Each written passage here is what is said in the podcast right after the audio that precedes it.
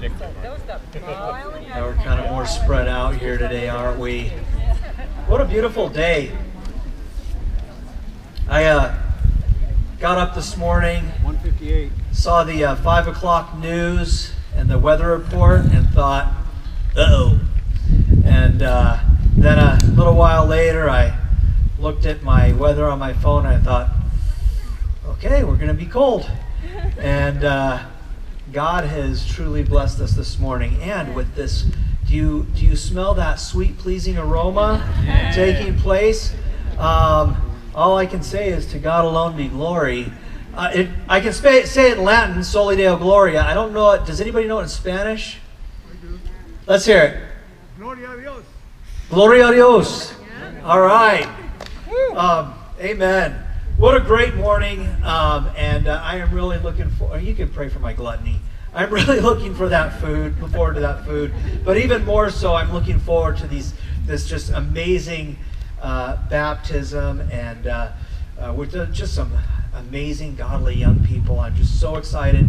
Uh, but to get us there, I want to start us in Jonah chapter 3. Now, I know we skipped around a little bit. We started in Jonah last more than a month ago because I had COVID. We had the Jaws theme, still have a little bit of a Jaws theme. Um, and uh, it's a, it's fun. We're gonna we're gonna finish up Jonah next month. We're, we're condensing a little bit, but uh, the themes will be the same. But today we'll be in Jonah chapter 3 because we're looking at the repentance of Nineveh. So why don't you turn with me to Jonah 3 and we're going to read the whole chapter. It says, Then the word of the Lord came to Jonah the second time, saying, Arise, go to Nineveh, that great city, and call out against it the message that I tell you. So Jonah arose and went to Nineveh according to the word of the Lord. Now Nineveh was an exceedingly great city, three days' journey in breadth. Jonah began to go into the city, going a day's journey, and he called out, Yet forty days, and Nineveh will be overthrown. And the people of Nineveh believed God, and they called for a fast and put on sackcloth, from the greatest of them to the least of them. The word reached the king of Nineveh, and he arose from his throne, removed his robe, covered himself in sackcloth, and sat in ashes. And he issued a proclamation and published through Nineveh by decree of the king and his nobles, let neither man nor beast nor herd nor flock taste anything. Let them not feed or drink water. But let man and beast be covered with sackcloth and, sackcloth, and let them call out mightily to God. Let everyone turn from his evil way and from the violence that is in his hands. Who knows? God may turn and relent and turn from his fierce anger so that we may not perish. When God saw what they did, how they turned from their evil way, God relented of the disaster that he had said he would do to them, and he did not do it. Our Heavenly Father, as we look at repentance and mercy in Jonah chapter 3 today, we pray that you would reveal to us your splendid goodness.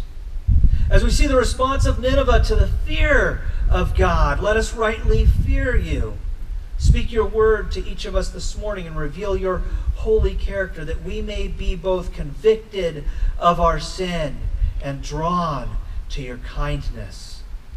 As we prepare to observe the gospel demonstrated through baptism, may we also crave your incredible mercy. May we be reminded that we were dead in our trespasses and sins, and that God alone, you alone, can make us alive in Christ Jesus. And for those here who may still be dead in their trespasses, may your regenerate, you regenerate, revive, and grant them life anew in Christ Jesus. And we pray these things in his name. Amen. Now, during the, the First Great Awakening, decades before even the American Revolution, the Puritan Jonathan Edwards found himself preaching a sermon that he had preached before. Edwards found himself in New England in a meeting house preaching a sermon titled Sinners in the Hands of an Angry God. The sermon is, is so famous that you can go to ChristianBook.com or Amazon and order it in multiple formats. You can even probably find it online in its text. It's one of the most famous sermons ever preached. On this day, some report that Edwards may not have even been the planned speaker, but he began preaching in his usual dry, monotone manuscript reading style. I'm not like that. I yell at you. I'm sorry. While there was no style or flair or verbal eloquence, the words of this profound sermon penetrated the hearts of his hearers as he stated frankly, Your wickedness makes you, as it were, heavy as lead and tend downward with a great weight and pressure towards hell. And if God should let you go, you would immediately sink and swiftly descend and plunge into the bottomless gulf. While Jonathan Edwards is sometimes unfairly characterized as a, as a fire and brimstone preacher, many of his sermons were actually dripping with hopefulness that we need not fear hell because of God's grace. This sermon, however, was saturated with candor concerning God's wrath and our helpless depravity. Toward the end of his sermon, he would appeal to the crowd. Therefore, let everyone that is out of Christ now awake and fly from the wrath to come. But long before he could reach that point this day, the weeping and crying in that meeting house were so loud that his sermon had to be stopped. People were crying out, What must I do to be saved? Now, in today's churches, there is great resistance to such dark and terrifying sermons. One pastor suggested that we ought to more preach that following Jesus will make your life better and it will make you better at life. Tell that to Polycarp. Tell that to the 11 apostles who were martyred for their faith. Or maybe the 12th one, John, who was boiled in oil and then banished to an island of the most dangerous criminals. Another preacher preached, uh, pushed back against that idea uh, and, and used this illustration. He, he, he would say, if you're on an airplane and, and, and the, the flight attendant hands you a backpack and says, put this on, it's going to make your flight better Eventually, that backpack's coming off because it's uncomfortable. Doesn't make you feel better. It's not always the most convenient thing. But if you were handed the backpack and told that it contains a parachute, and you're told that at some point that plane is going down, and the only thing that will save you will be to jump out of that airplane and pull that cord you would probably be very unlikely to remove the backpack. In fact, you would cling to the harness as your only hope. Sometimes what people need is a dark warning. In the case of Jonah, that's exactly what God used to reach the people of Nineveh, one of the most violent and wicked cities in all of history. So, to understand what's going on here, let's look at the context. This is the second time the word of the Lord comes to Jonah. The second time he responded by getting up. But the first time he had gotten on a ship to go the opposite direction, towards Tarshish, which is the other end of the Mediterranean Sea, probably on the coast of Spain. It was the opposite direction he was supposed to go. You know, because you can outrun God in a wooden boat. God sends this great storm. It's threatening to capsize the ship while Jonah passes out in the hull. The sailors panic. They start yeeting all the expensive cargo, cargo off the ship. You know what yeet means, right? To hurriedly throw or launch something, but it's a funnier word, so that's what we're using. So finally, they run across Jonah, who reveals that he's a Hebrew prophet, fears, fears the God of heaven, who created everything, and he tells them that they need to hurl him into the sea. So they eat Jonah too. But Jonah didn't drown. Better. He was swallowed by a great sea creature. Now, it could have been a whale, could have been some rare or extinct shark. Maybe it was a giant grouper. You ever seen those? It's like a goldfish oh, yeah. that could swallow a Great Dane, right? It's more terrifying than a shark, I guarantee it we don't know the mechanics of it, but it makes very little scientific sense what happened. And, but there are some reports that have been questioned that, that this has happened other times. Fun fact you have a one in a trillion chance of being swallowed by a whale. You're more likely to win the lottery. You don't hear that often, do you? There's actually a lobster diver who just recently was swallowed by a humpback whale. He was in the whale's mouth for like 30 seconds before he got spit out. That is a story to tell. in contrast, Jonah was in the belly of swallowed him for three days and then was able to tell about it. I wonder what the chances are of that. Right? There are a lot of theories, but we cannot dismiss this miracle without calling into question all of the other miracles in the Bible. This really happened. Jonah's in there three days, three nights. The sea creature vomits him up on the seashore somewhere along the eastern Mediterranean and speaks out to Jonah again. And that's where we pick up in chapter 3. He, it says in verse 1 and 2 The word of the Lord came to Jonah the second time, saying, Arise, go to Nineveh, that great city, and call out against it the message that I tell you. Now, Nineveh is a great city, both in size and scope, very influential. And I think when God spoke the second time, Jonah recalled the events that had most recently transpired. So instead of running, he obeyed this time. Good decision. Verse 3 Jonah arose, went to Nineveh according to the word of the Lord. Now, Nineveh was an exceedingly great city, three days' journey in breadth. The first time Jonah went the opposite direction. The second time he went the other direction toward Nineveh. He changed direction. His mind was changed. And that's what it means to repent. Now, Jonah didn't have a car, so he had to walk at least 400 miles through a very rugged desert. And as you can imagine, he must have looked and smelled like something you don't want to be around. Nineveh is so big that it takes three days to get through it. That's about the same time it takes in a car to get through Temecula during a rush hour. But Jonah's on foot, so he's going faster than the cars in Temecula. It's a mechanism, mechanism we call hyperbole. At present, our archaeology doesn't show Nineveh to be quite that big, but we're, we're probably talking about a much wider area that includes the suburbs of Nineveh. Now, in verse 4, it says this Jonah began to go into the city, going a day's journey, and called out, Yet 40 days, and Nineveh shall be overthrown. So here we see Jonah pulling a Jonathan Edwards. Ninevites in the hands of an angry God. Right? And based on what comes up in chapter 4, I'm imagining that Jonah probably delivered it very dry and boring, like Jonathan Edwards did, uh, you know, because he didn't like Nineveh very much. One way or the other, Jonah uses God's word, even if it was a poor use. Philippians 1, Philippians 1 15 through 18. And this is the power of God's word. Some indeed, Paul says, preach Christ from envy and rivalry, but others from goodwill. The latter do it out of love, knowing that I am put here for the defense of the gospel.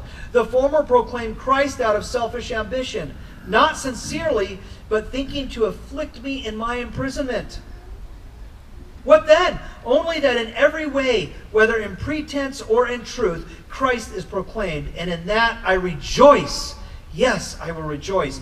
God's word, God's word is powerful enough to overcome poor delivery or even a bad attitude. I think we're often afraid to share our faith with others because we're afraid that we're going to mess it up. We're going to say something wrong. You know, it's, it's interesting. Jesus said to go out and make disciples.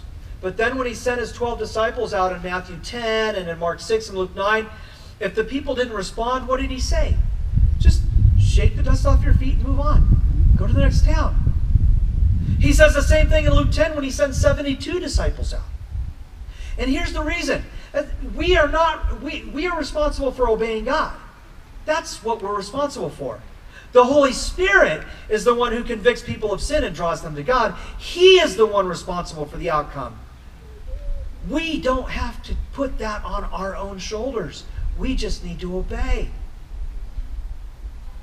And listen, the Holy Spirit is way better at his job than I am. So we don't need to worry about the outcome. That's God's job. We're just called to obey God who tells us to get out there. Jonah didn't preach this come just as you are message. He preached a sinners in the hands of an angry God message. The, the summary of Jonah's sermon is all we know here. He says, 40 days and Nineveh shall be overthrown. You ever done that countdown thing with your kids? I'm going to count to three. right? And we, we all know what we're doing when we do it, right? We know that we're teaching delayed obedience. And we know that delayed obedience is disobedience. But we do it anyway because we can't help giving them more grace than we ought to sometimes. It almost feels like God's doing that here, huh? Amen. I'm going to give you to the count of 40 days. Because he's way, way more patient than we are. There's a principle in the book of Numbers your sin will find you out. That one stings. Interesting story. My, my daughter, Lene, is now in the youth ministry. And I was a youth leader and a youth pastor for a lot of years. And, and so I was kind of excited to see my daughter move up into youth ministry. And then a terrifying thought occurred to me. I realized that when I served in youth ministry as a youth pastor, I knew all the secrets of all the kids' families. I had the senior pastor's son in my youth group, and I was candidly aware of the senior pastor's driving habits. you have to watch out. Your teens will throw you under the bus for a Klondike bar. so I, I told myself that when I'm the pastor and I have kids, I need to watch my P's and Q's. And I forgot that message that I should have preached to myself more often. So the only thing I can say is that I'm not always sure that you can believe everything you're told. Uh, I'm just kidding. Lene is an awesome girl. I'm super proud of, of the young lady she's becoming. If she tells you something embarrassing about me, she's grounded. Because it's probably true. Your sin will find you out. The people of Nineveh responded they responded to Jonah's hellfire and brimstone sermon. It says in verse 5 the people of Nineveh believed God. They called for a fast and put on sackcloth from the greatest of them to the least of them. See, they did something better than just come as you are. They immediately repented of who they were. They fasted. They put on sackcloth. There was a deep change. It wasn't a quick prayer before they got on with the rest of their day. Here's what Paul said to the Corinthian church about their repentance. He says this in 2 Corinthians 7, verses 9 through 11. As it is, I rejoice not because you were grieved, but because you were grieved into repenting. For you felt godly grief, so that you suffered no loss through, through us. For godly grief produces a repentance that leads to salvation without regret, whereas worldly grief produces death. For see what earnestness this godly grief has produced in you, but also what eagerness to clear yourselves, what indignation, what fear, what longing, what zeal, what punishment. At every point, you have proved yourself innocent in the matter. You see, the, the people in Nineveh, they went from deep revelry to deep sorrow and shame. The entire trajectory of their lives changed in an instant. But they didn't do this because they believed the preacher. I mean, his appearance and smell may have, may have contributed to how they seriously they may have taken him. But in the end, the Bible tells us here that they believed God. And I want to ask each of us here this morning do you believe God? I'm not asking what books you read, what music you listen to, what's in your fridge, what's in your garage. I'm not asking your worldview. I'm not asking who you voted for. Did you get the vaccine? What news channel do you watch? I don't care if you believe Rachel, Rachel Maddow or Carson Tucker. Not even your favorite celebrity preacher. Is it John Piper, Chuck Smith, R.C. Sproul, Jack Hibbs? Which one do you trust most? Most. Listen, the real question is do you believe God? Yes. Yes. So the story got to the king, the guy in charge. This is what happens. Verses 6 through 9 in Jonah chapter 3, verses 6 through 9. The word reached the king of Nineveh, and he arose from his throne, removed his robe, covered himself with sackcloth, and sat in ashes. This was a sign of grief that they would use. And he issued a proclamation and published through Nineveh by decree of the king and his nobles let neither man nor beast nor herd nor flock taste anything. Let them not feed or drink water, but let man and beast cover, be covered with sackcloth and let them call out mightily to God. Let everyone turn from his evil way and from the violence that is in his hands. Who knows? God may turn and relent and turn from his fierce anger that we may not perish. I want you to notice something. The change was not from the top down, it was from the bottom up. Sure, we're told that the grieving of the common people was least to greatest, but that's just speaking of all of them, right? The common people repented first. They grieved their sin first. And, and, and this wasn't even a, a democratic society, right? Every Tuesday uh, morning at 10 a.m., a group of us meet at the church to pray, and, and you're all welcome to do that. One of the first things that we pray for is our nation. And many of us will also prevent, uh, uh, repent of our national sins on behalf of our fellow Americans.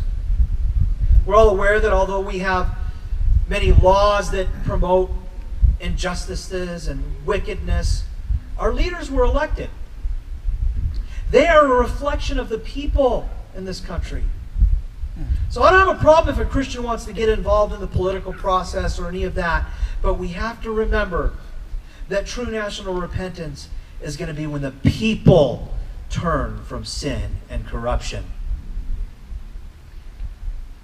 If we want change, we need to change.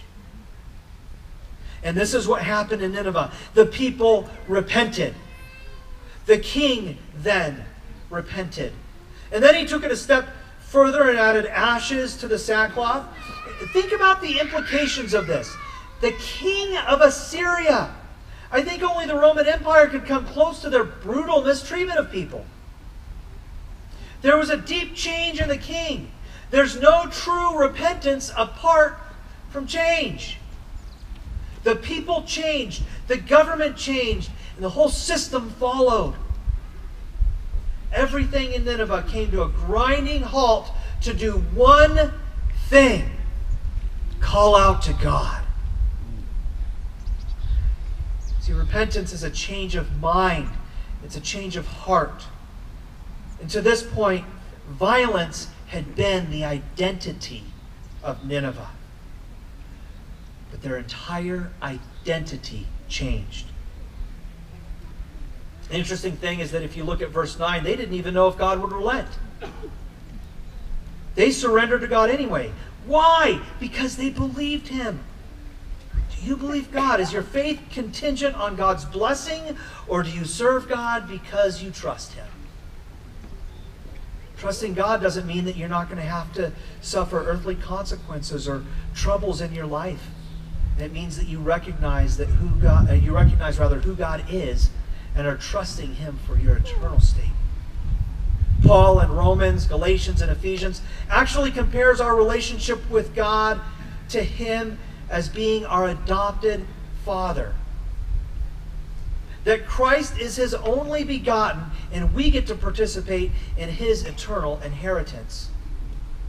In fact, the word translated adoption means the place in the condition of the son. And in that culture, the son was the preeminent heir. And in the same uh, passage in, in Galatians, right before it, it talks about there is no more male nor female, nor Jew nor Greek, nor slave nor free. We're all one in Christ Jesus. Let's look at Romans 8. Romans 8:15 For you did not receive the spirit of slavery to fall back into fear but you have received the spirit of adoption as sons by whom we cry abba Father. The Spirit Himself bears witness with our spirit that we are children of God, and if children, then heirs, heirs of God, and fellow heirs with Christ, provided we suffer with Him in order that we may also be glorified with Him. We're co heirs with Christ. What is Christ's inheritance? Everything. We've adopted four of our children, Denise and I have. And when they were adopted, they received a new birth certificate, a new social security number, a new home, even a new name. When you repent and place your trust in Jesus, you receive a whole new identity. Amen. We don't repent because it will make our lives on earth so much better. We repent because we're wrong and He's right. Hmm. Now, we may receive better things. I mean, obviously, the ethics and the, the morals in the Bible certainly do help us to live better lives. I'm not dismissing that at all. Romans 10. I'm, I'm sorry, Romans 3. Romans 3, verses 10 through 12. As it is written, none is righteous, no, not one. No one understands. No one seeks for God. All have turned aside. Together they have become worthless. No one does good, not even. Then Paul continues in verse 23. He says in Romans 3:23, "For all have sinned and fall short of the glory of God." All of us. There are no exceptions. We cannot serve God to appease him. We could never appease God on our own. That's why Jesus died on the cross. He died for our sins to appease the wrath of God. He took our place. That is why we say of those who trust Jesus that they are saved by grace alone, through faith alone, in Christ alone, according to the Scriptures alone. To God alone be the glory. Amen. I must worship not because of what he did, but who he is. We give thanks and praise for his goodness. That's part of worship. We praise him for what he did. But we worship, our overall worship is because he is the everlasting, holy God, and we are utterly worthy, unworthy to stand before him.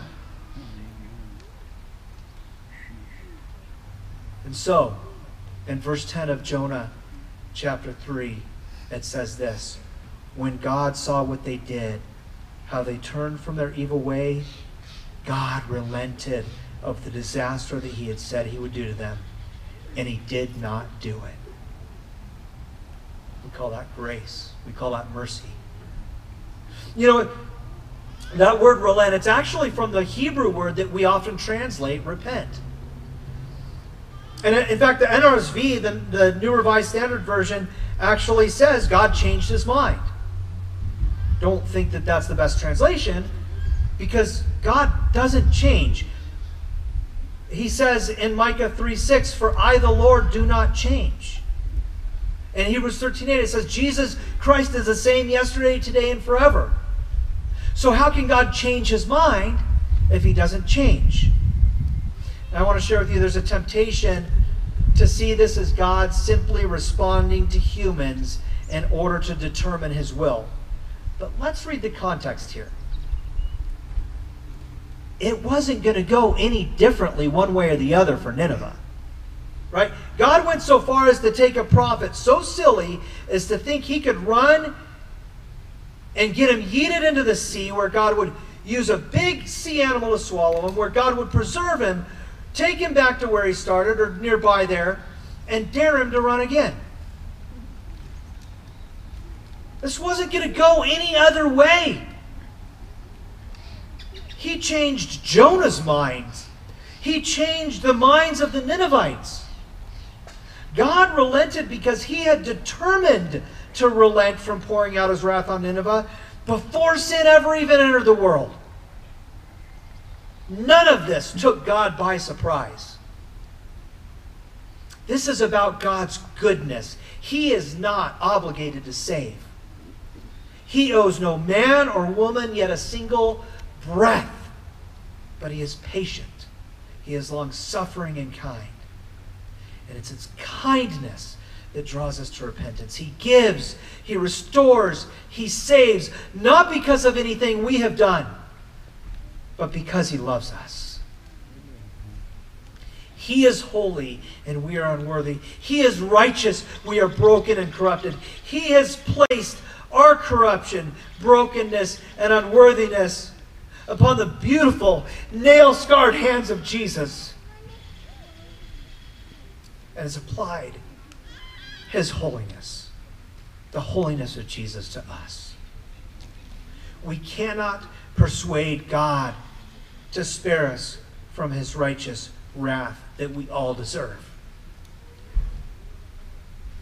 We cannot persuade him because he's already done it. And because God has already done that work, we can participate in all the promises of salvation and a personal, loving relationship with the creator of the universe. Romans 10 9 says this If you confess with your mouth that Jesus is Lord and believe in your heart that God raised him from the dead, you will be saved. We call baptism a visible sign of an invisible grace. What that means is that what we do here is something that represents what has happened internally in a person and the heart of one being baptized. But baptism is also very sacred. I would rather talk someone out of being baptized than into it. Let me explain why. Throughout the New Testament, people who come to faith in Jesus are told to be baptized. Acts 2:38 says this: Repent and be baptized, every one of you, in the name of Jesus Christ for the forgiveness of your sins, and you will receive the gift of the Holy Spirit. But see, that doesn't mean that it's the baptism that saves. Jesus saves. We respond to Jesus by repenting and getting baptized. And we do that by faith. Ephesians 2 8 and 9 says this For by grace you have been saved through faith. It's not your own doing, it's the gift of God, not a result of works, so that no one may boast. To repent is to change directions, and baptism is also something that you do. Now, repentance is unique because we're told in 2 Timothy that God's the one that grants it. So, so it's certainly a sovereign work of the Holy Spirit in someone in that respect.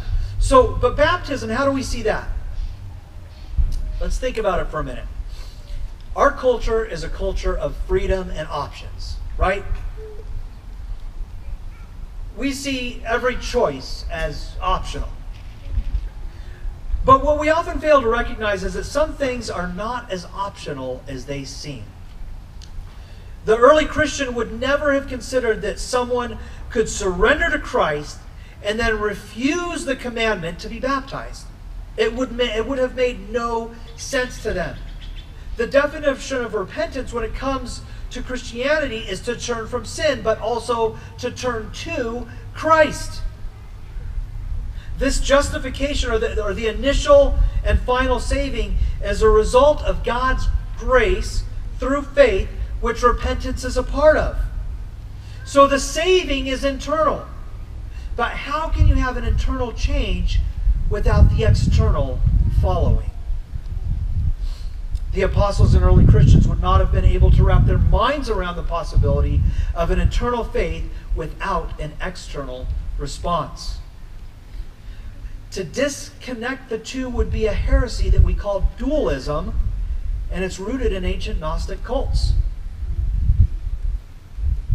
The Jewish Christians would have little trouble understanding their faith because Jesus is the Messiah and he was prophesied uh, before, and it's and he's who they were looking for. So as soon as they had a couple little things fixed in their theology, they would have understood.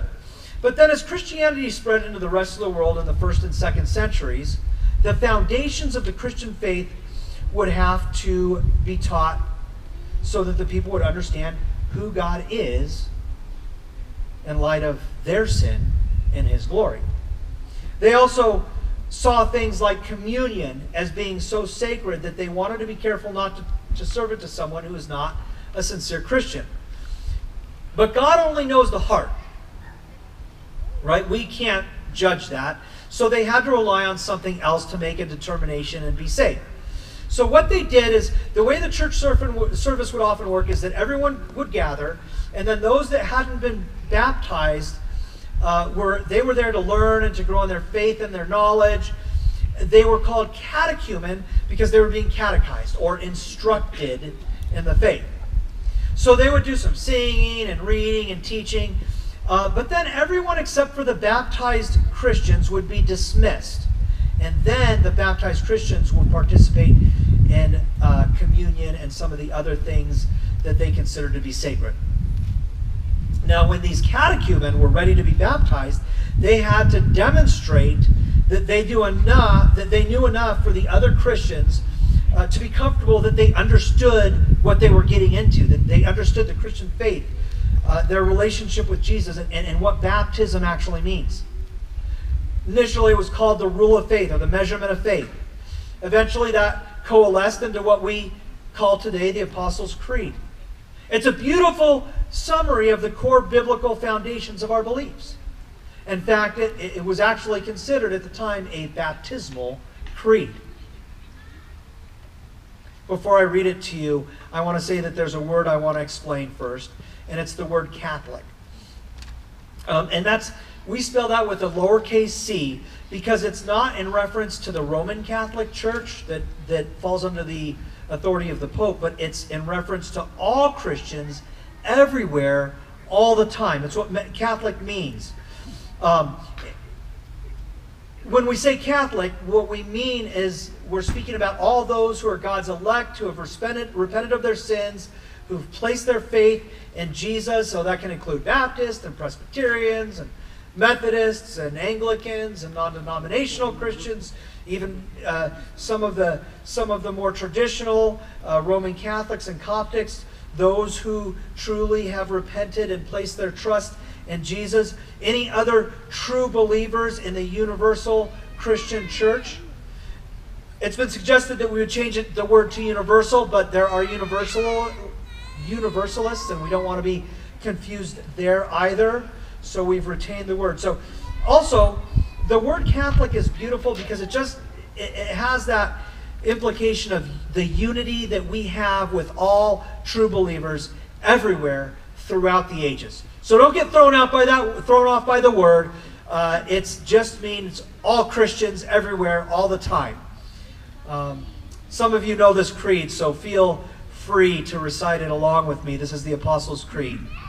I believe in God the Father Almighty, creator of heaven and earth. I believe in Jesus Christ, his only Son, our Lord, who was conceived by the Holy Spirit and born of the Virgin Mary. He suffered under Pontius Pilate, was crucified, died, and was buried. He descended into hell. The third day he rose again from the dead. He ascended into heaven and is seated at the right hand of God, the Father Almighty.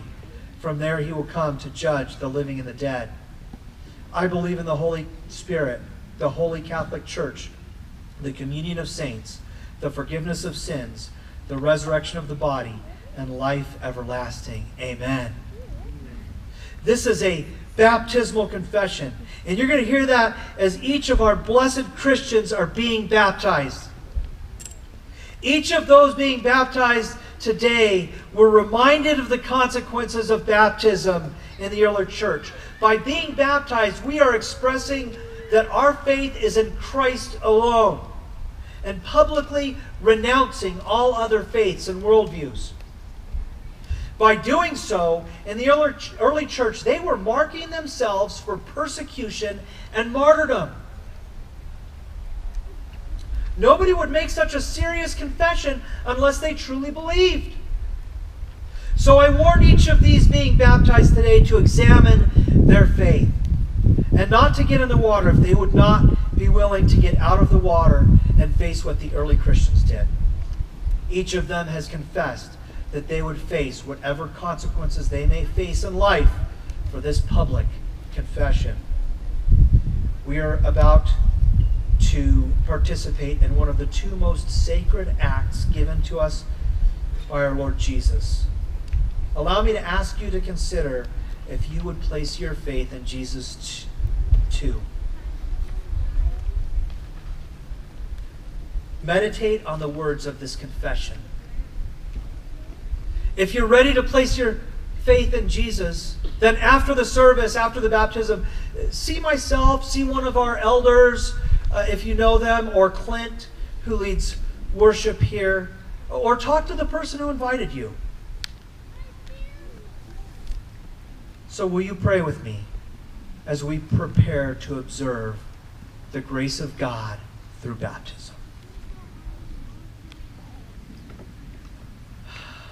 Oh Lord God, help us to both rightly fear and rightly cling to you. Help us to live lives of repentance. Let our daily confession grow and become more deeply rooted in our lives. Help us, O Lord, to repent daily and to offer our faithful obedience to you. God, we thank you that you are just, and we doubly thank you that you turn your turn your righteous and your just wrath from us and on to your only begotten. And that you have applied his holiness to those of us who have repented. God, we pray now for these who are about to confess before the world their faith and allegiance to Jesus Christ. We pray that their hearts are sincere, that you will give them strength to endure all that you have called them to for the sake of Jesus. Because we can do all things through Christ who strengthen us. Lord Jesus, send your Spirit upon each of them that they may truly know that this is one of the highest and most sacred moments in their eternal existence. All of this we ask in the name of the Father and of the Son and of the Holy Spirit. Soli Deo Gloria. Amen.